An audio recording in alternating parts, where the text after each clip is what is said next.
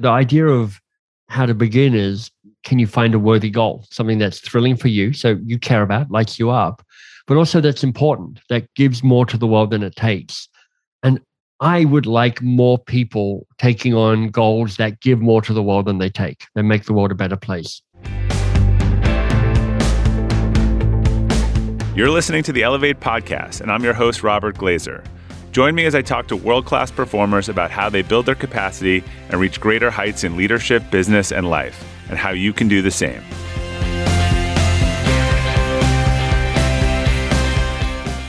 Welcome to the Elevate podcast. Our quote for today is from Stephen Covey Begin with the end in mind. Our guest today, a returning guest, is Michael Bungay Stanier. He helps people figure out how to begin transformational journeys Michael's the founder of Box of Crayons, a top learning and development firm that trains leaders and brands such as Gucci and Microsoft. He's also the best selling author of six books that have sold over 1 million copies. I think you might even be getting close to one of those books with a million copies now. Actually, that's uh, true. The coaching habit's over a million now, which is yeah, self-published, ridiculous. which is like Hall of Fame for everyone who's paying attention at home. Uh, but we're here to talk about his new book, uh, How to Begin, and very interesting timing. Uh, comes out the day this episode publishes. Michael, welcome. It's great to have you back. Robert, it's nice to see you again. And as a fellow author, like I'm, I admire how prolific you are. Like you're really committed to writing some great books as well. So thank you for those. What I lack in quality, I make up in quantity. so uh, seems like you've got it the the other way around. But you also make it up in charm and self-deprecating humor.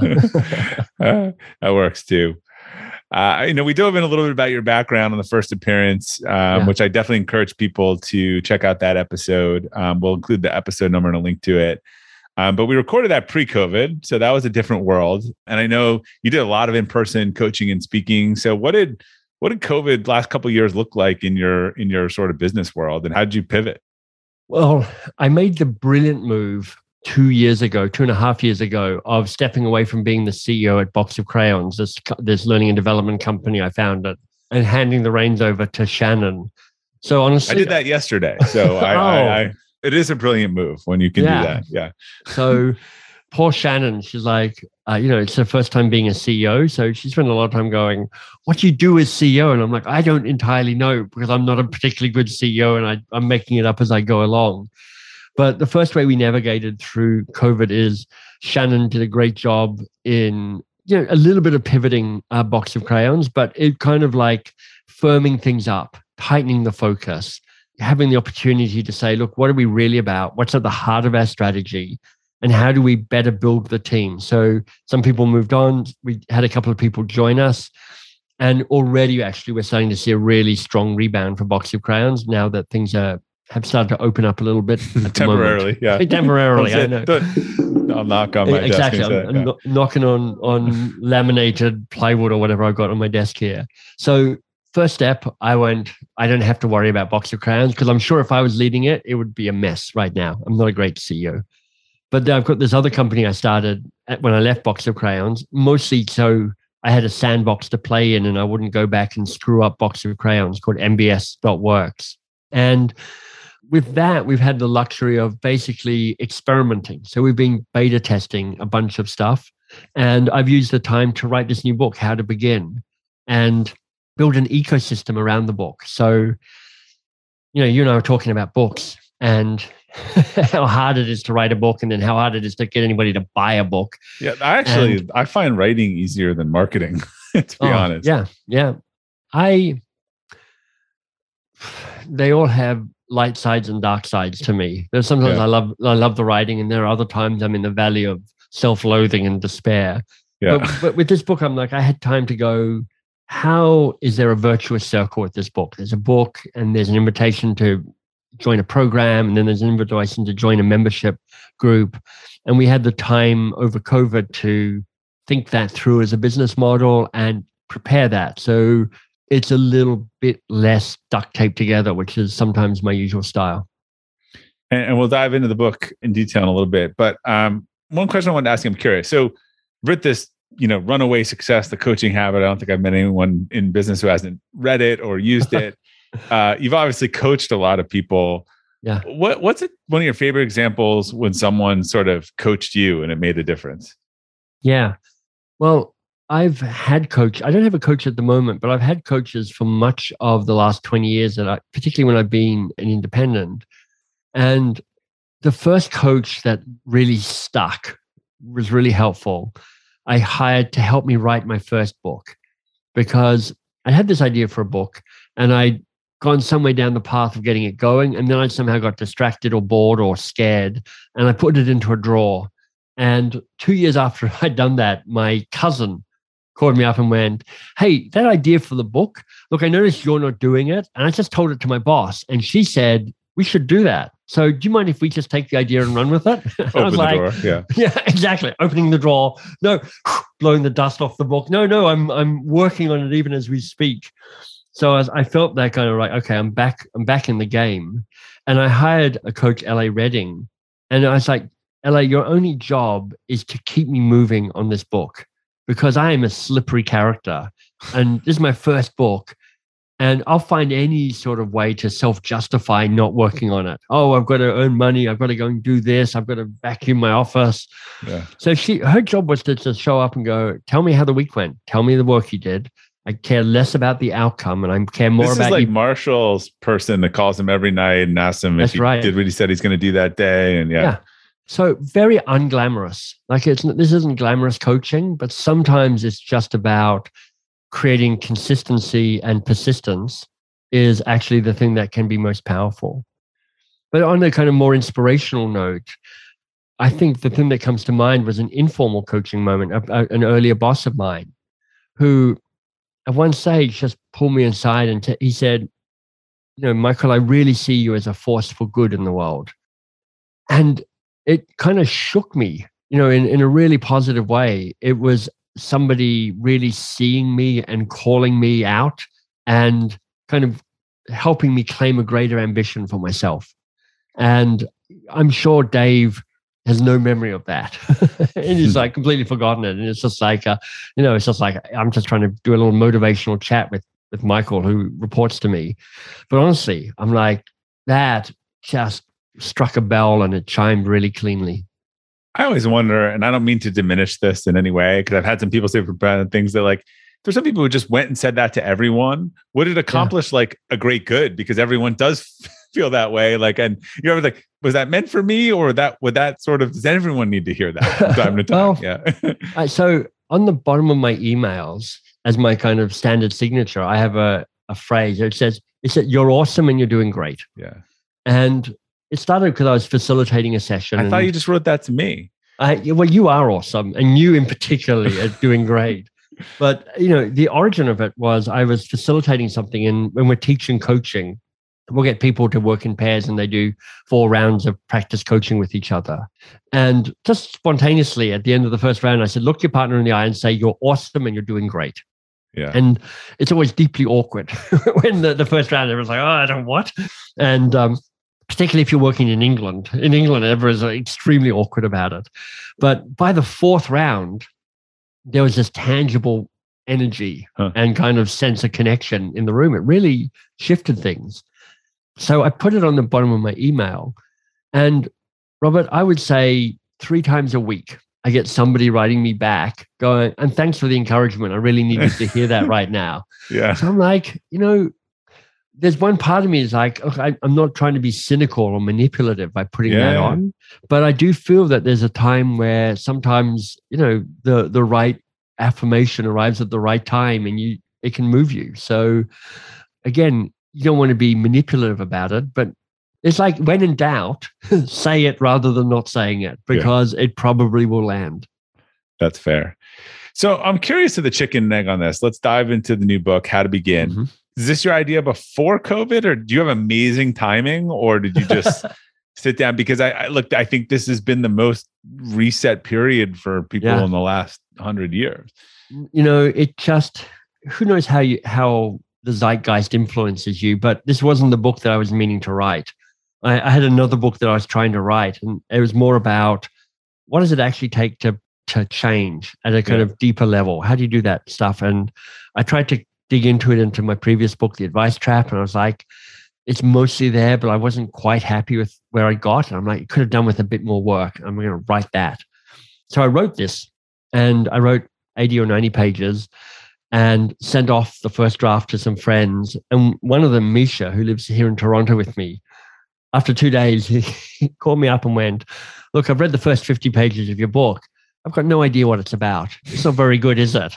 I was like, Oh, man, it, it, it hurt less than I thought because I was like, There's some truth in what he's saying. But it's that insight that even when you've written a bunch of books, the first draft is always a bit crappy. Yeah. So as I'm picking my way through the rubble of this first draft, there was one phrase that really felt like worth rescuing. And it was like, we unlock our greatness by working on the hard things. And that then became the centerpiece for the book. And I was like, so how do I help people work on the hard things? How do I get people to be brave enough to take on a project or a goal that will stretch them, that will contribute to the world, that is worthy of their time and their life and their money and their resource and their relationships and all of that sort of stuff. So it kind of emerged from the book I was trying to write. And probably I'm influenced by the fact that we're in the middle of the great resignation and lots of people are asking themselves, what am I doing? Why Yeah. am I doing this? So, uh, you know, with any luck, it is perfect timing. Who knows? I'm rolling the dice. you know, it's, I, found it's better to be lucky than good sometimes. But if you can get both of them, then then that's sort of the vortex. Exactly. Let me ask you the preface because Mhm. I, you know, particularly so I'm in the business world. I see the Great Resignation. I've said this a lot of times. I think there's some people uh, who you know realize they're on the wrong path, and it's a great time to shift path. Shift, Yeah. To realize they're on the right path with the wrong people, and it's a good time to switch the team. But some other people are just want to do something different because it's been a hard two years, Yeah. and I think they just think that different will be better. When I really Yeah. think that what they need to do is take three months off rather than Right. go start a new job that is different. So before this book even starts, like, how do you know? Maybe this could be your next book, the prequel. Like, how do you know when you should begin or start over? yeah. That's a great question. Which, mm. you know, whenever an interviewee says that, it means they don't have a fast answer to it. So they need to think about it. Well, you know, we edit it, so if you took you five minutes to answer it, the, the listeners will never know. That's great. Well, first of all, I really agree with you, which is sometimes people leave hoping that it's going to be different next time. And the flaw in that thinking is that they're taking themselves along for the journey. And so, whatever is the mess that's them, that shows up in the next context and it tends to manifest. So, Grass still needs to be watered on the other side of the fence, right? Exactly, exactly. I I guess I'm most interested less in the answer than in just actually taking the time to ask the question. Because what I fear for myself and and fear, I guess, for other people as well, is that I just get stuck into the grind and the rut and the patterns and the status quo and things just tick along. And I never stop and ask myself, is this it? Is this what I want?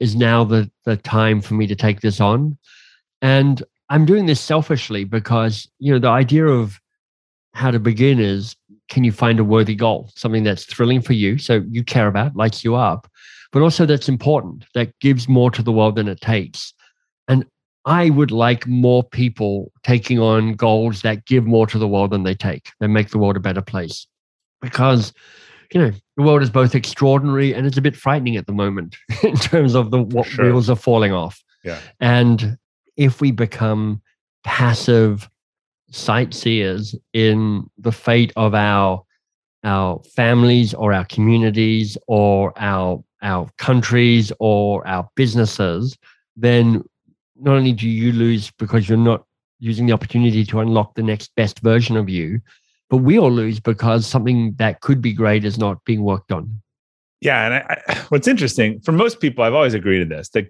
that good is the enemy of great, right? And Yeah. and particularly, I see. Look, I'm I'm getting now in the mid 40s, and I, I've seen this in my peers. You know, people they work, they get to the top of whatever pyramid they're on. The income is good. They Yeah. don't love it, but it actually becomes very hard to to give up good. And what Yeah. happens is you have a pandemic or you have something where they get the company come collide, they get knocked off, and they it forces them onto this path. Very few Yeah. people I have seen are willing to take themselves.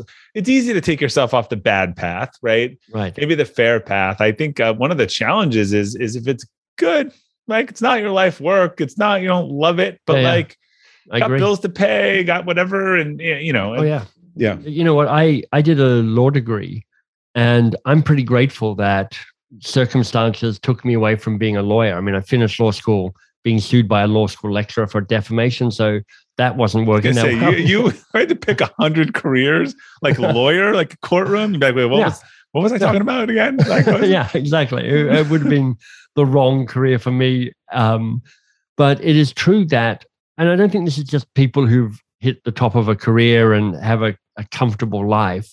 I think in general, we are all more committed to the status quo than we might realize. Because even when the status quo has edges to it that we don't like, it's stressful, it's hard, there's ways we're rewarded by maintaining things just as they are. It keeps us safe, it keeps it predictable. You know what your expectations are of you and of other people. And part of what we're trying to do is ask the question Are you up for disrupting the status quo? Because if you take on a worthy goal, part of what you're doing is to say, I'm going to disrupt the status quo in a, in a small or in a big way. Yeah, that's interesting. Have you ever owned something that inspired you to up your game? Two years ago, I bought a dual suspension mountain bike for the first time, and it pushed me to ride trails that I had never been willing to try before. When we own exceptional things, they inspire us to do exceptional things. The all new Lexus GX has exceptional capability that will have you seeing the possibilities you never knew existed. Its advanced technology and luxurious interior mean that wherever you go, you'll never go without. The Lexus GX comes with available dynamic sky panorama glass roof, available front row massaging seats, best in class towing capacity, available 33 inch all terrain tires, and available multi terrain select. I've seen the new Lexus GX popping up all around my town, and not only does it have the capabilities to take you to new places on and off the road, but it's a great looking car. The new Lexus GX is ready to raise the bar for you. Live up to the all new Lexus GX, luxury beyond limits. Experience amazing at your Lexus dealer. When you're hiring for your small business, you want to find quality professionals that are right for the role. That's why you have to check out LinkedIn Jobs. LinkedIn Jobs has the tools to help find the right professionals for your team faster and free. LinkedIn isn't just a job board. It helps you identify and hire professionals you can't find anywhere else even those who aren't actively searching for a new job but might be open to the perfect role. Case in point, last year I asked the CEO of a major ski resort how he got his job, and he told me that he saw it on LinkedIn and decided to apply. In a given month, over 70% of LinkedIn users don't visit other leading job sites. So if you're not looking on LinkedIn, you're looking in the wrong place. On LinkedIn, 86% of small businesses get a qualified candidate within 24 hours. Hire professionals like a professional on LinkedIn. The team at LinkedIn is also constantly finding ways to make the process easier. They even just launched a feature that helps you write job descriptions, making the process easier and quicker. Post your job for free at linkedin.com slash practical. That's linkedin.com slash practical to post your job for free. Terms and conditions apply. So what you talked about this concept of a worthy goal.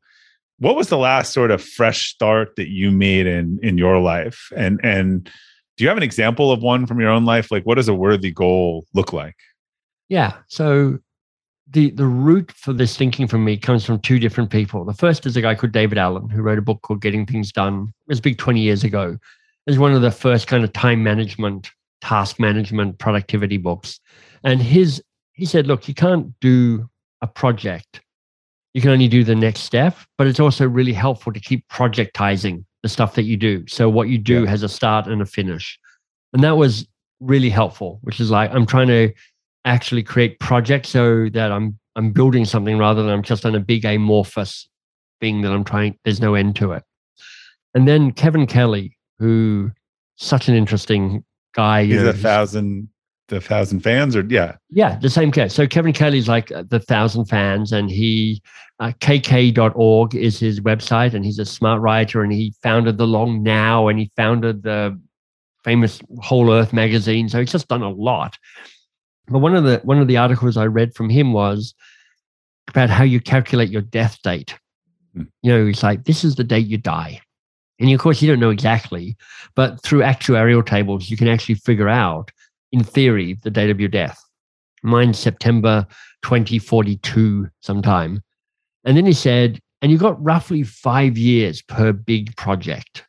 So I'm like, wow, okay. So that leaves me with about four big things to be doing, four fresh starts.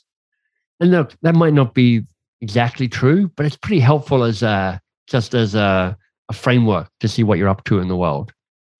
So, you know, if I look back to stepping away from Box of Crayons and ending the CEO of that, that felt very much like the end of something. And that was really a worthy goal. You know, when I first thought about it, it's like, how do I stop being the CEO?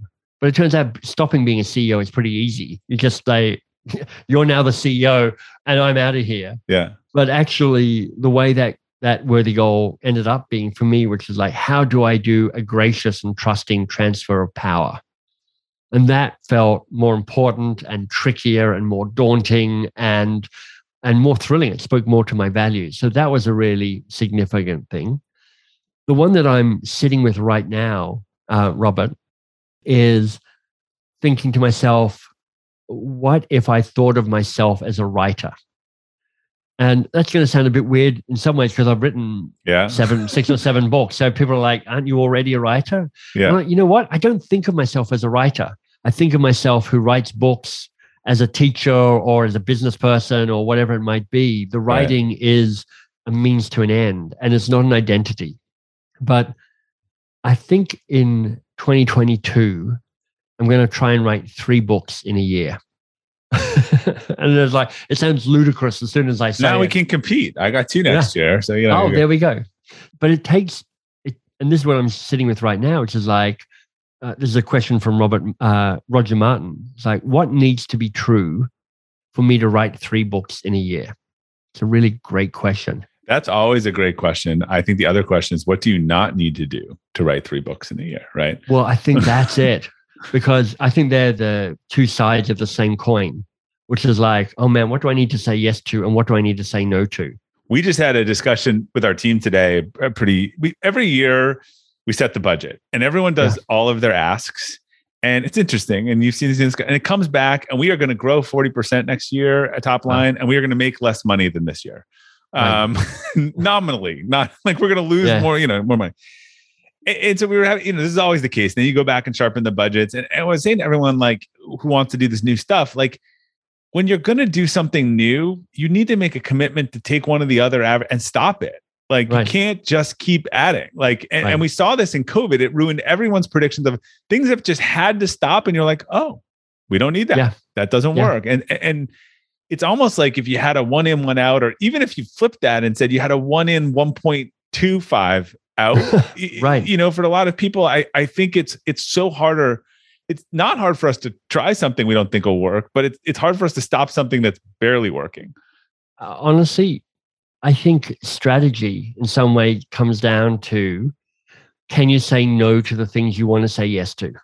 Yeah. Because it's just like you were saying before, that it's easy to get off a bad path. It's, it's easy to say no to the things that suck or Right. you are definitely Yeah, not working or you don't like.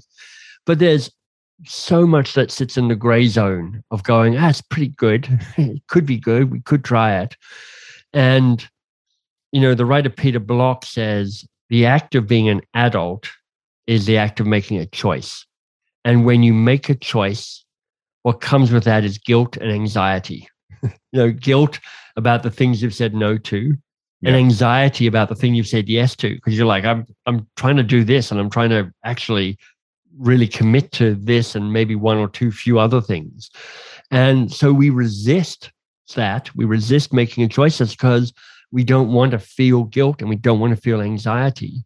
But of course, what we end up do is just being overcommitted and distracted and unfocused and you know growing 40% but losing money because we're adding without having the courage to cut ruthlessly.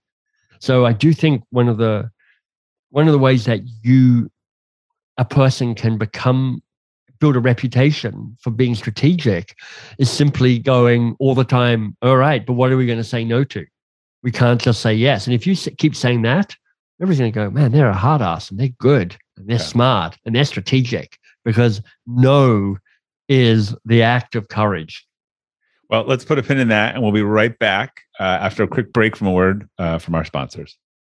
Today's episode is brought to you by TextExpander. What can you do with more hours every month? Repetitive typing, little mistakes, searching for answers, all these things are taking precious time away from you and your team. With TextExpander, you can take time back and focus on what matters most in your business. With TextExpander, you and your team can keep your messages consistent, save time and be more productive, and be accurate every time.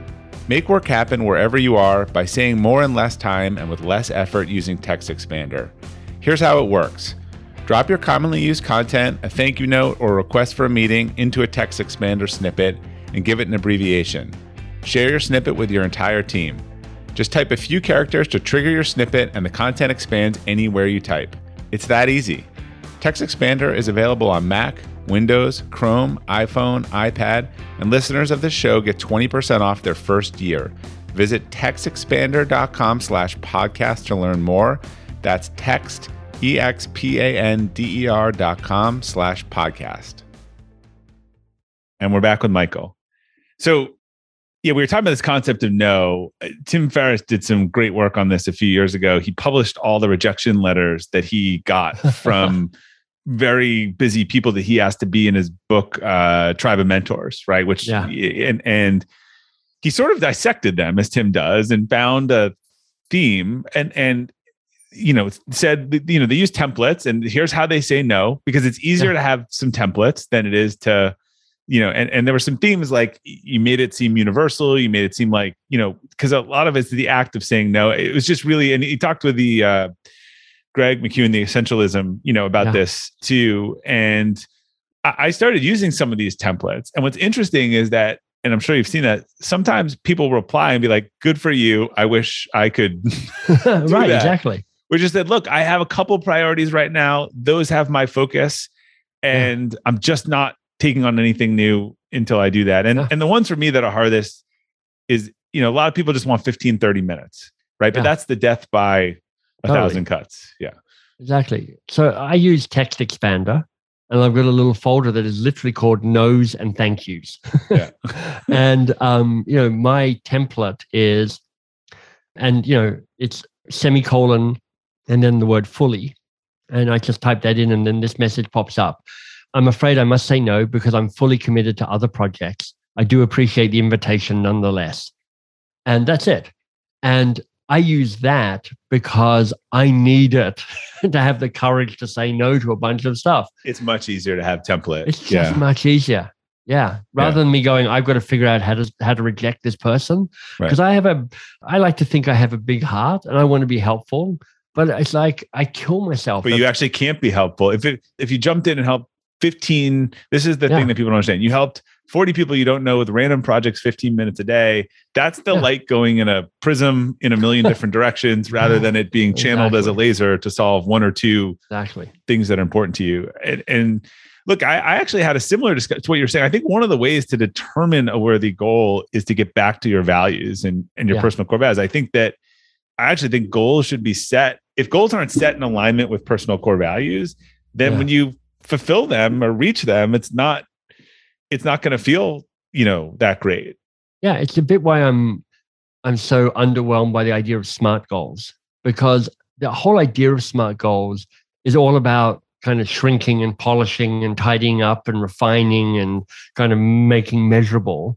And it doesn't really ask the bigger question which is does this matter do you care is this important does this give more to the world than it takes what happens when it's actually done right? Yeah.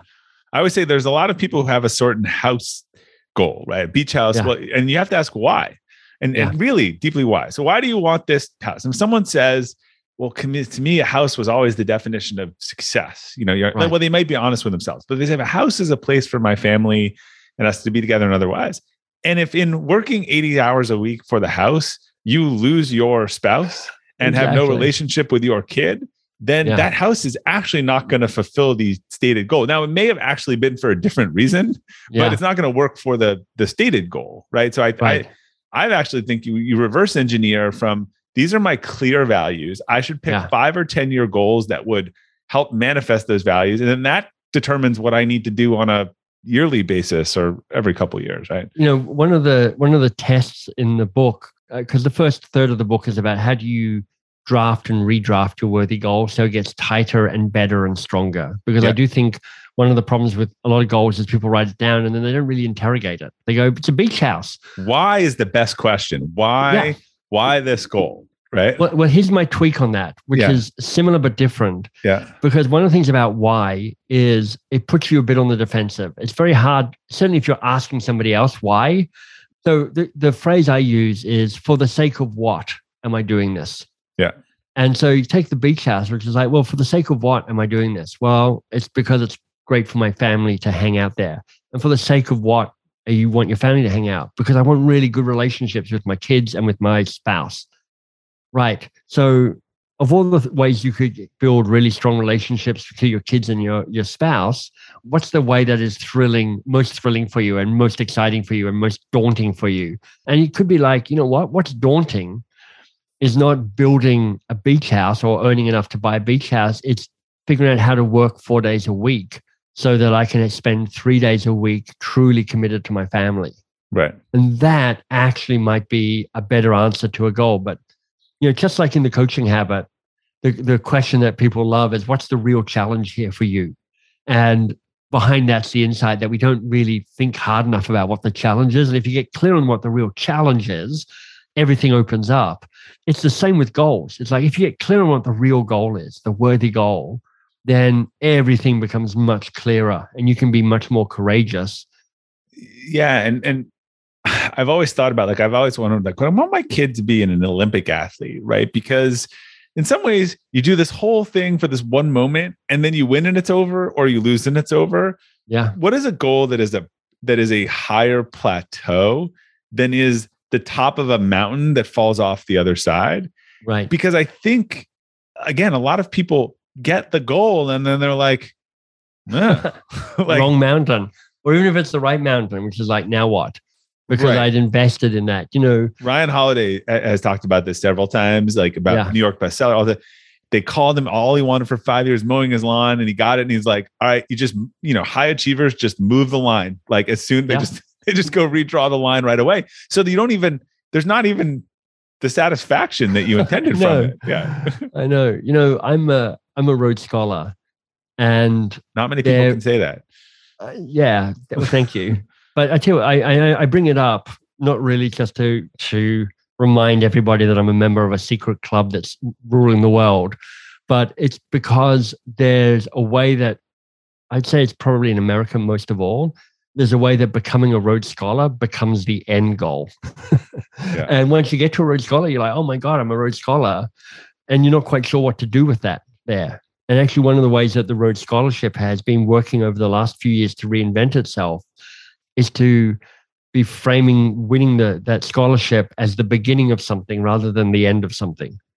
Because even in my class, there were people who I'm like, they're, they're lost because they became a Rhodes Scholar and they're like, I think that was it. That was my life's ambition. look, I there's a 10x. That's a small group, right? But that Yeah. is, I mean, I have a 18 year old daughter, senior.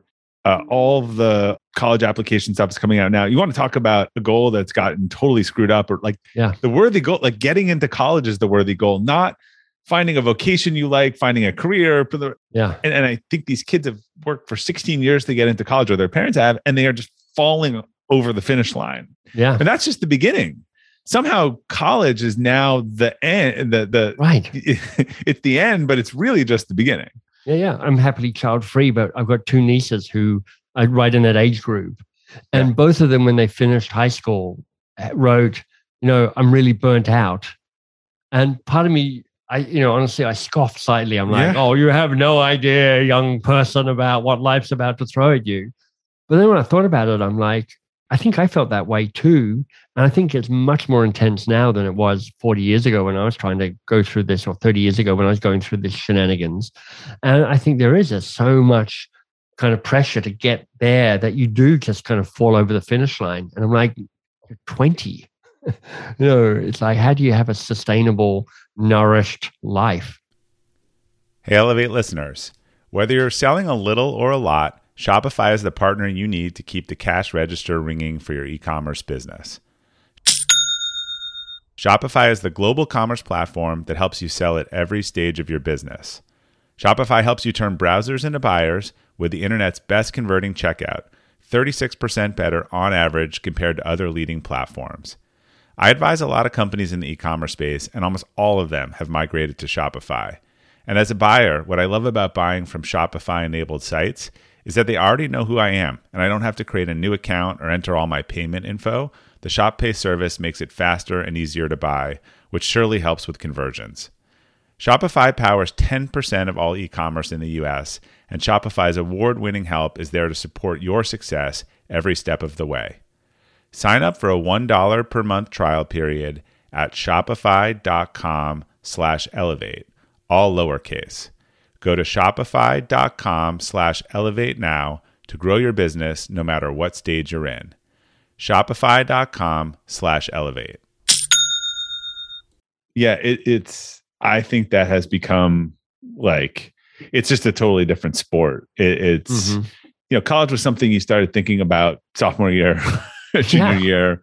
Now you have a consultant by the time you're a freshman. It's just a ton of pressure. And again, I think it to me it actually should be a beginning, and I think it is seen as a as an end. And it's a it's just a ton of pressure, and it's a cultural thing. I mean, everyone has four O's these Yeah. days. Like everyone, it, there's the, there's not a real focus on. And we can go into this for an hour, but I won't. Um, on like figuring out what you like to do and being okay not to be good Yeah. at the other stuff. Right. And also, you know, it's interesting how Gary Vaynerchuk has shifted over over the years. You know, when I first came across him 10 years ago, he's all he was very much in the hustle hard mode. yeah. And now he's very much in the live a good life and be Yeah. kind and embrace love. And one of the things he says is like your 20s should be about experimenting. Yeah. Just figuring stuff out because Get it wrong. yeah, it's, that's when you get it wrong. That's when you that's when you collect bumps and scars and stories. But you can't get into college if you get anything wrong now. And you can't you four oh O's the minimum requirement. And that's a Wow. It's a tough amount of pressure. That is a tough amount of pressure. So I, I assume you've seen probably Dan Pink's work around timing, right? And he Yeah. talks about how there's actually we're we're coming up on New Year, right? There's there's this when this launches, like that there are time points, right? For us, beginning of a week, beginning of a month where we we Yeah. get more momentum. Is there some science behind like when to start something new uh, that you found? No, or at least there probably is some science. I haven't found it because I'm I'm more about a process than I am about finding the research behind the stuff that I do. I mean, obviously, you know, as we talk, we are coming up to the changeover of the year, so it, there's lots of people who are like, "All right, okay, I've I've I've got through the holidays, and now I'm going to do that big reset, and 2022 is definitely going to be different from 2021." And there's been plenty written about the disappointment of New Year's resolutions and how they they don't work. Is it Gretchen Rubin who says or who quotes people going, "What you do on a day to day basis matters more than what you do every now and then." Yeah, I've heard different. What you do most of the time matters than what you do some of the time, or something Yeah. like that. Yeah, And I think part of this work is, first of all, just creating space now. Where, whenever you're listening to this, going, look, am I happy with the mix that I've got and the work that I'm doing? And, you know, I'm wanting people to reclaim ambition for themselves and for the world. And it is true that you can go, "What- so I'm going to wait till September the 1st or July the 1st or December the 1st or April the 1st because it's the start of something timing. But Yeah. I find that I do that just to put it off, not to, right. and I'm actually better off going, why don't I do it now? Why don't I start this thing now?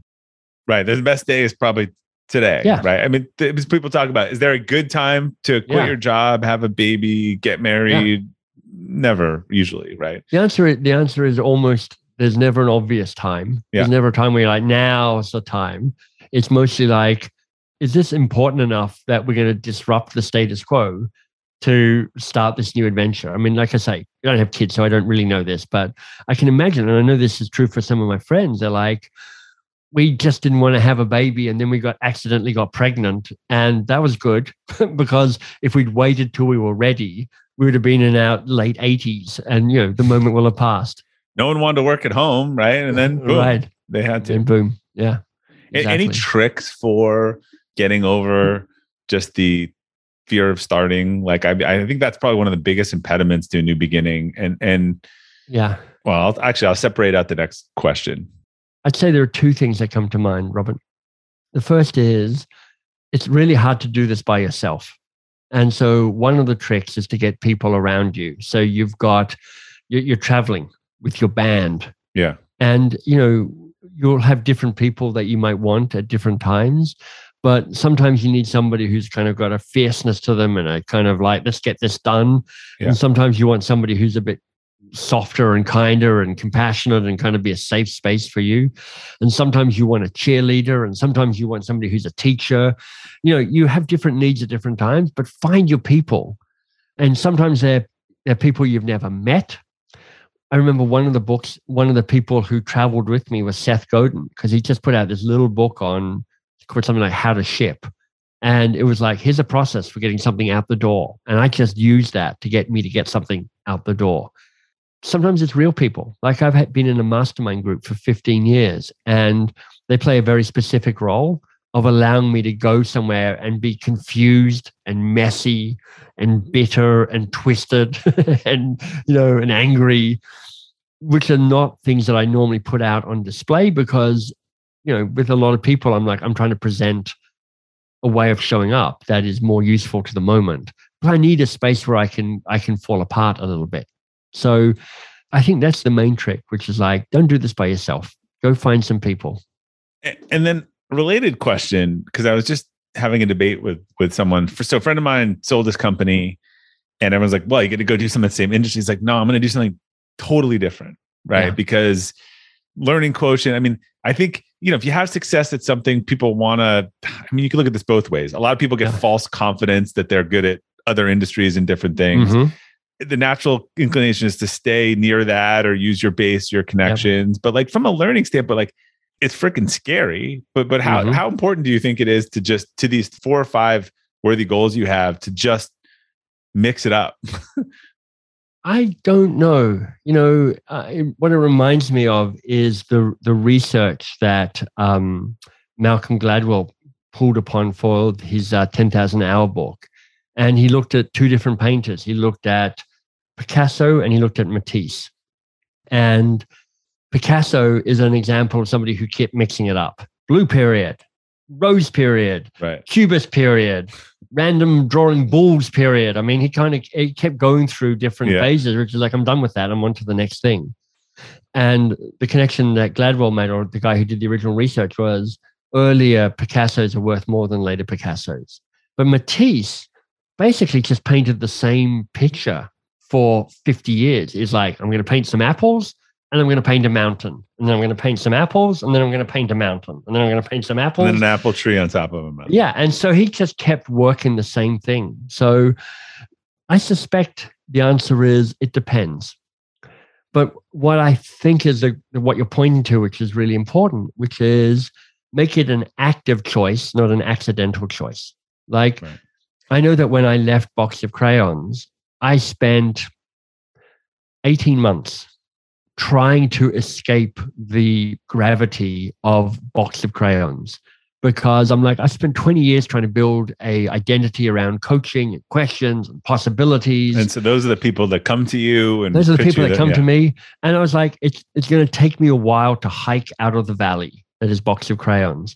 And actually I did a piece of work with a woman called Erin Weed, W E E D, based down in Colorado called The Dig.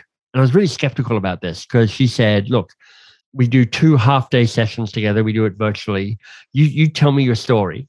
And um, in the moment, I will build your operating system based on some of the keywords that you use. Mm. And because I'm a good facilitator, I'm very intolerant of bad facilitation. And I'm a little skeptical of the woo woo as well. So yeah. I'm like, oh my God, this sounds like it could be terrible. I mean, yeah. it could be a badly facilitated piece of woo woo. And I'm like, oh man. But I, I, was feeling stuck. And she had some testimonials on her website that of people I knew and trusted. So I was like, I'll give it a go because, you know, I'll lose some money if it's not that good. And um, if it is good, it's really yeah. helpful. And I thought I knew what the answer was going to be. My keyword was going to be coaching and maybe curiosity and maybe possibilities. So I tell her my story and she kind of moves stuff around and typing stuff in as I'm doing it. And at the end, she says, Look, I think here are your three key words. The first word is confidence. I'm like, Oh, that's interesting because there is something about how I show up in the world is both kind of real and vulnerable, but confident at the same time. And then the second word she said was forward. She's like, you got a real hunger to keep moving on to the next thing. And then she said, but your, your central word is power. I was like, oh man, I did not see that coming. But actually, I've got a history of trying in my small way to kind of disrupt the status quo, just, you know, play with hierarchy. I mean, coaching at its most profound for me is a shift in power because when you're giving advice, you have the power. When right. you're asking a question, you're inviting the other person to take the power. And doing that work was incredibly liberating for me. That's what got me out of the box of crayons valley into the the next the next thing for me. Hmm. And what I'm grateful for is just taking the time to be thoughtful about moving away from what I'd done and making a real choice about what I wanted to do next. I mean, what I'm hearing you saying there is that it depends, right? Yeah. Some people, it's really about mastering in the next chapter. And for some people who have that forward or have that intellectual curiosity, they might actually be misserved by staying yeah. too close to to what they know and that they kind of right. need to take that scary jump off the next cliff. Some people are like, you know what? I love starting companies and I know how to do it. And I'm just going to keep doing that. And I'm, yeah. I'm on to my seventh company and I love it. Yeah. and that would not be exciting for me. I, but I'm like, I'm on to a new adventure and I want to learn new things and try new stuff. And that's much more energizing for me. I guess, how do we, uh, what am I missing from the book? Uh, we, we want people to buy the book, but what, yeah. what, what other high level things do you get into in terms of how to think yeah. about beginning? So the book's in three sections. Section one is how to draft a worthy goal. And it has as its key insights like, look, the first time you write down your, your goal is not the best version of it. It's yeah. worth interrogating it and testing it and pushing it and prodding it. So you end up at something that is maximally thrilling and important and daunting for you. Yeah.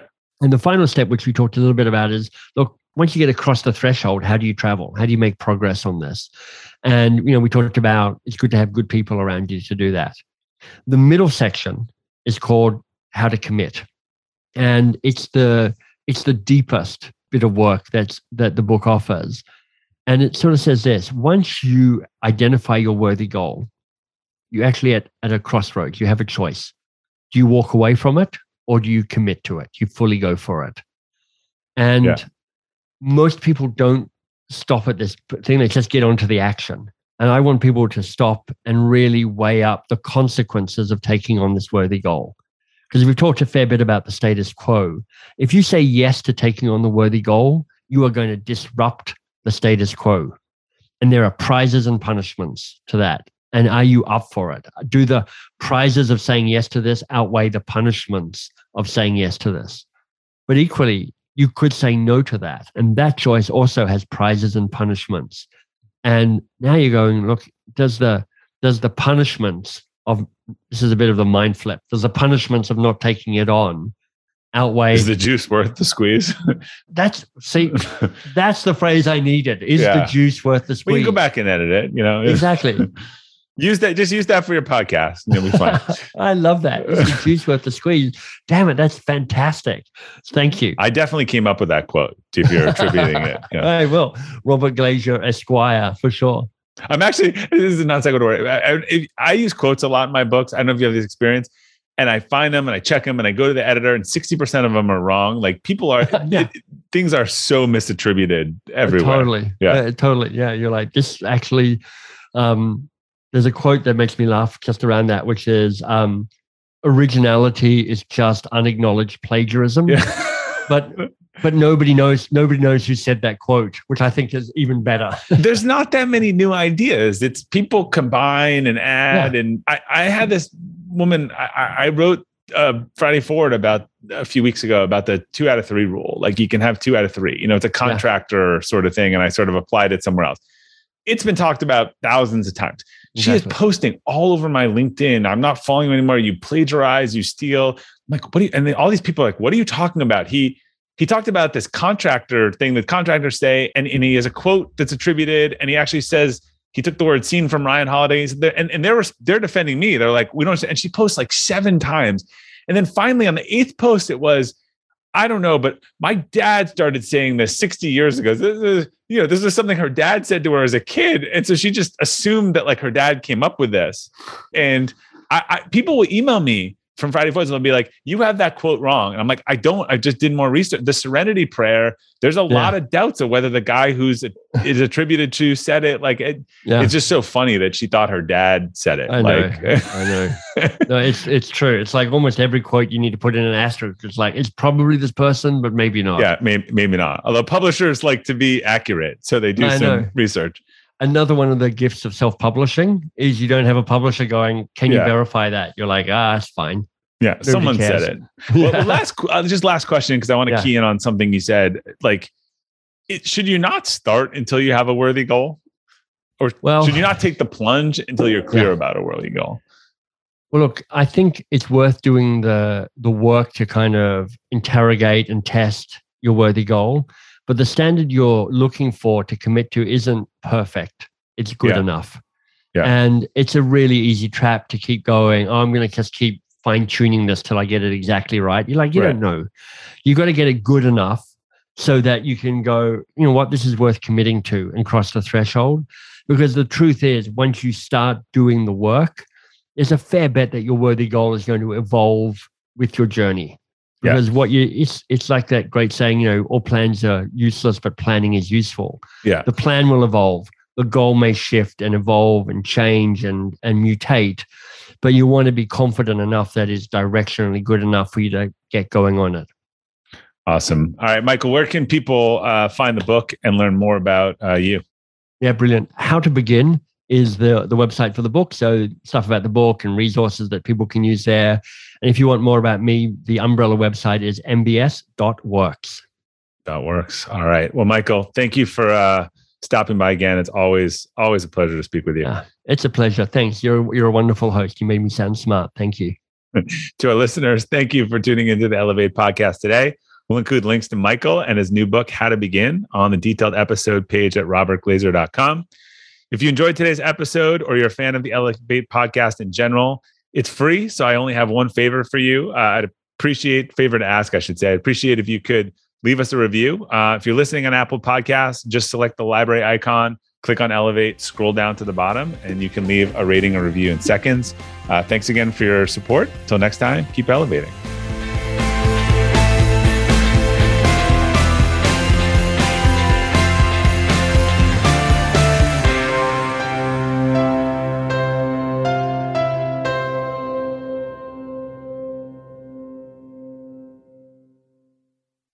This episode is brought to you by the Yap Media Podcast Network. I'm Hala Taha, CEO of the award winning digital media empire, Yap Media, and host of Yap Young and Profiting Podcast, a number one entrepreneurship and self improvement podcast where you can listen, learn, and profit. On Young and Profiting Podcast, I interview the brightest minds in the world and I turn their wisdom into actionable advice that you can use in your daily life. Each week, we dive into a new topic like the art of side hustles, how to level up your influence and persuasion, and goal setting. I interview A list guests on Young and Profiting. I've got the best guests, like the world's number one negotiation expert, Chris Voss, Shark Daymond John, serial entrepreneurs Alex and Leila Hormozi, and even movie stars like Matthew McConaughey. There's absolutely no fluff on my podcast, and that's on purpose. Every episode is jam packed with advice that's going to push your life forward. I do my research, I get straight to the point, and I take things really seriously, which is why I'm known as the podcast princess and how I became one of the top podcasters in the world in less than five years. Young and Profiting Podcast is for all ages. Don't let the name fool you. It's an advanced show. As long as you want to learn and level up, you will be forever young. So join podcast royalty and subscribe to Young and Profiting Podcast, or YAP, like it's often called by my YAP fam, on Apple, Spotify, Castbox, or wherever you listen to your podcasts.